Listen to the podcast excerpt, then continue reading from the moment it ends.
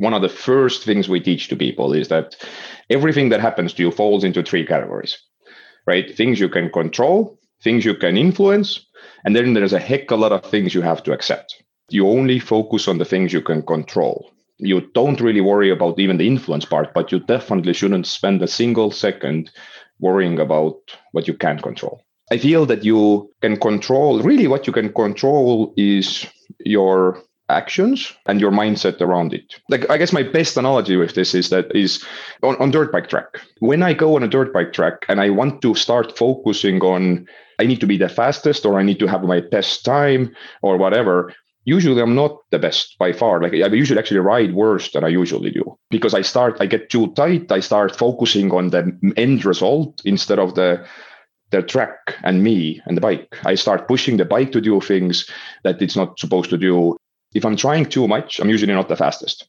Now, if I'm going to the other extreme, if I if I'm not trying at all, if I'm not paying attention at all, then you definitely shouldn't be on a motocross track because you will hurt yourself. So the best place what I've noticed to be is the place where I'm focusing on doing the best I can in that situation and not really even worrying about what will everybody else will do. Like you be your best and let the bike do whatever the bike needs to do. I can bring that same analogy to to marriage, right? If I desperately try to make sure that my my wife is happy, I actually might make it worse. Now, if I also turn around and go, I don't give a crap, that definitely means trouble, right? So the perfect way I can look at it is I can try to be the best husband I can, and she has to do her part.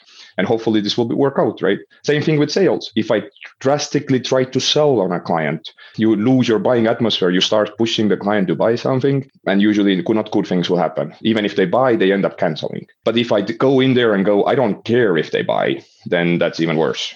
So the perfect sweet spot in the center is you focusing of you doing not just doing the activity but doing good activity doing focused activity the best activity you can on that problem practice doesn't make perfect perfect practice makes perfect. So i think that it, it, it is pretty relieving when you kind of really look at it closely and decide what is under your control and what is not